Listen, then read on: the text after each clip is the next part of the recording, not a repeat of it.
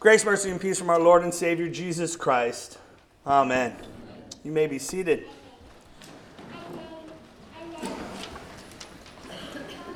We are going to talk about fighting. I think back to the first time I was ever afraid of having to fight. I was nine or 10 years old. My parents let me go to Walcamp in Kingston, Illinois, to the MASH camp.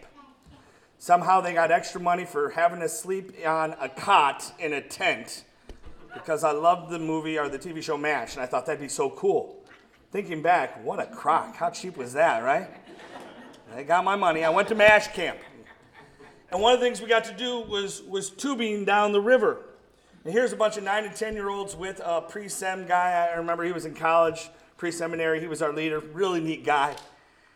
And there were some big kids, probably high schoolers, over on the side of the bank throwing these huge rocks into the water. I remember we're looking at them, and it was a little scary. Are they going to keep throwing rocks when we pass? I remember the words of this counselor Guys, be ready to protect yourselves.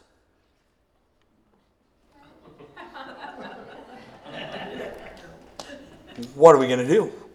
We're in water. I'm not going to dodge the rocks, right? I was scared. Sure enough, these guys on the side of the bank saw us coming and they stopped and we went by and there was nothing to fear. But at that time, when he said, Be ready to, to defend yourselves, and I'm thinking, I'm not ready for this. That's your job. Protect me, right? The other time where I almost was in a fight, waiting tables in college. A lot of you might know in 1996, the Nebraska Cornhuskers were coming off back to back state champions. They hadn't lost in years. It's early in the 96 season, and they're playing Arizona State, and there's only one channel in the city of Seward that showed the game Fox Sports, and we had it at the sports bar. And I think the entire town of Seward, 5,000, tried to cram into our sports bar that night. So did three students from the college who were from Arizona, wearing their Arizona State stuff. If any of you are familiar with college football, you know Arizona State trounced Nebraska that night. It was the first loss in years, and the state of Nebraska does not handle well. Back then, they didn't handle losing very well. They're used to it now, but but back then that was a big deal. And sure enough, the guys at the bar were getting excited, and a couple of the gentlemen from Seward were not happy with them. And I don't know what led me to do it, but as two of them were going face to face, I remember stepping between them. I don't know what I said. Probably something to effect of, gentlemen, is this worth fighting for? How about another beer? I don't know what I said, but I just remember being so afraid I was going to get hit. 46, and I've yet to be in a fight and hit somebody or to get hit. But it's this fighting. We certainly know we fight. We fight with words. We fight with meanings. We have things that we're worth fighting for. And that's what I see in today's lesson in Isaiah. We all want the cute story this time of year about the baby Jesus being born in a manger, surrounded by animals and visited by the shepherds. But Isaiah speaks to the purpose of why God sends his son into the world. He's coming with a vengeance. And he came to fight for you and for me. So, first, before we get into the coming with vengeance, I want to talk about what was God's purpose for sending his son here, right? I think there are four main reasons as I look through scripture that God purposely decided to send his son, Jesus Christ, into the world as a human. The first one comes from the most popular verse we all know, right? The gospel in a nutshell, John 3.16. And I actually want to read 3.16 and 17. For God so loved the world that he gave his only son, that whoever believes in him should not perish, but have eternal life. For God did not send his son to the world to condemn the world, but in order that the world might be saved through him. Pretty good purpose for sending your son, right? Save the world. He loved them, wants to save them. All people. Second reason is to reveal who God is. Romans 1:20 for this invisible attribute for his invisible attributes namely his eternal power and divine nature have been clearly perceived ever since the creation of the world and the things that have been made so they are without excuse. From the beginning of the world, this was the purpose. Now, I also want to read, I think this actually says it better Hebrews 1 1 and 2. Long ago, at many times and in many ways, God spoke to our fathers by the prophets, but in these last days, he spoke to us by his Son, whom he appointed the heir of all things, through whom, all, uh, whom also he created the world.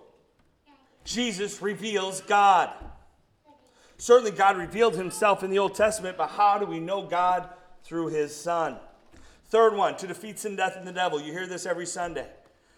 Hopefully, Pastor Jeff and I hammer this one home. Why did Jesus come? Defeat sin, death, and the devil. Thank you for defeating sin, death, and the devil. You probably hear that phrase. We see it in 1 John 3 8. Whoever makes a practice of sinning is of the devil. For the devil has been sinning from the beginning. The reason the Son of God appeared was to destroy the works of the devil. I know it sounds cliche, the devil made me do it, and yet we are tempted. The devil is working hard. The fact you're all in these seats today in this church to worship the Lord puts a target on your back. He doesn't like you. Luckily, Jesus is working on our side. The fourth one is an example for you and for me. Why did Jesus get sent into this crummy world to have to sweat, to feel pain, to die? Again, we go to 1 John 2 6. Whoever says he abides in him ought to walk in the same way in which he walked. He is the example. The, the old cliche, WWJD, what would Jesus do? It was cute. Well, Jesus would die for all people. We're not going to do that, right? But he certainly set the example of how to pray, how to act, how to love.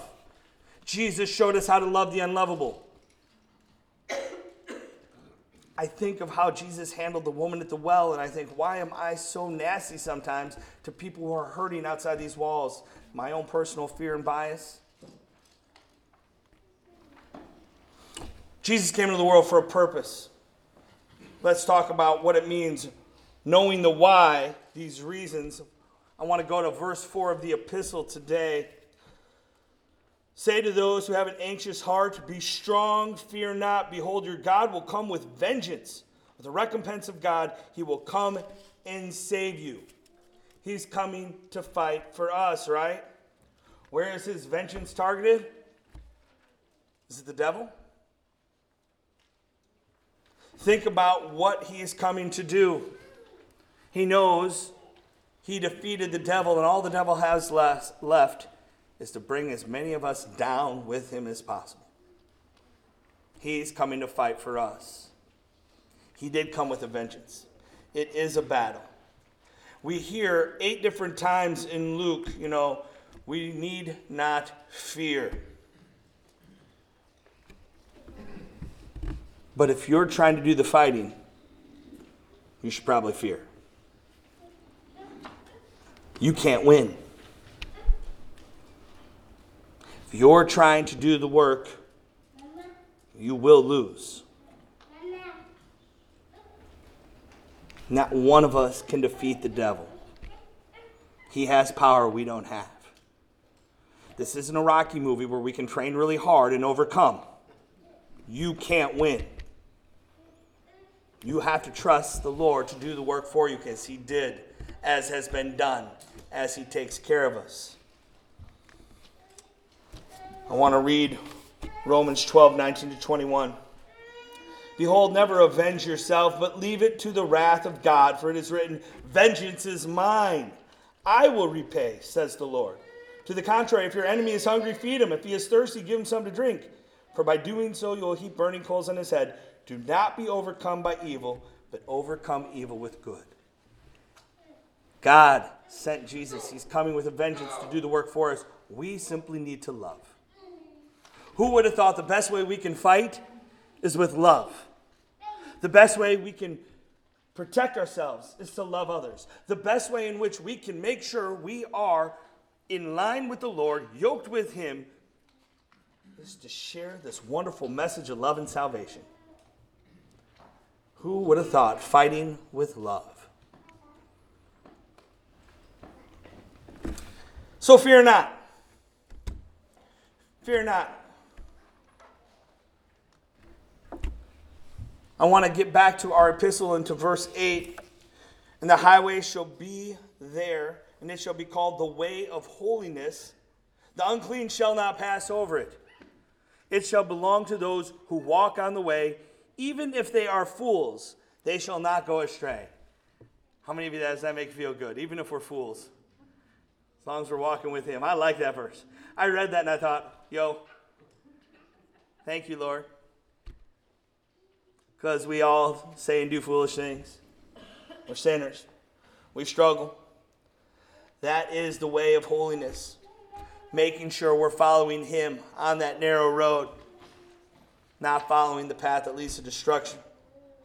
And in verse 10, and the ransomed of the Lord shall return and come to Zion with singing. Everlasting joy shall be upon their heads. They shall obtain gladness and joy, and sorrow and sighing shall flee away, right? Everlasting joy shall be upon our heads. That's the crown of life. That's the crown of righteousness. Today, after late service, we're going to have a, just a little memorial for Billy McDonald. If you knew Billy, Billy loved to praise his Lord by eating. Billy didn't miss a Wednesday night meal. Billy wouldn't miss a buffet. He liked to, to be in fellowship with the Kinskis when they were feeding him. But Billy loved his Lord. And we get to sit here and remind everybody that comes Billy's with the Lord because he made it clear. Everlasting joy shall be upon his heads, upon our heads. Isaiah makes it very clear. And here's the best thing so many times in life, when we're growing up, when we're in high school, when we're in college, when we're fighting for jobs, in order to lift ourselves up, we try to be better than the people next to us. It's our human nature to want to be better, isn't it? It's our human nature to want more than the people next to us. It's our human nature to try to be further up on whatever ladder we visit. When it comes to the Lord, you will never be the last one picked. We get that idea of PE class or on the playground where they're picking sides. Oh no, don't pick me last, right? As I'm reading through this, that sorrow, our gladness and joy will be ours, will be upon our heads. The Lord looks at every single one of us. He says, I want you. It's kind of like that, that army slogan, right? I want you. And we got to remember, he doesn't just say it in church. Out on that street corner, that person we're looking at, like, really? You can't find anywhere else to get help? God wants them. The people underneath the overpass struggling, God wants them. that nasty neighbor that used to live across the street from me, God actually wants him too. We have to remember that. The fight is not ours. That baby coming into the world was for a purpose to fight for us. And the great thing is, we already saw it. It's done. He's done it. We're His. We could celebrate this Christmas knowing we already know how it ends. What we don't know is how many can we bring with us? Isaiah foretells the coming of Jesus by pointing directly to the why, why he is coming and what he is going to do. Thank you, God, for sending your Son to love us, protect us, save us, and eventually bring us home. To God be the glory. Amen.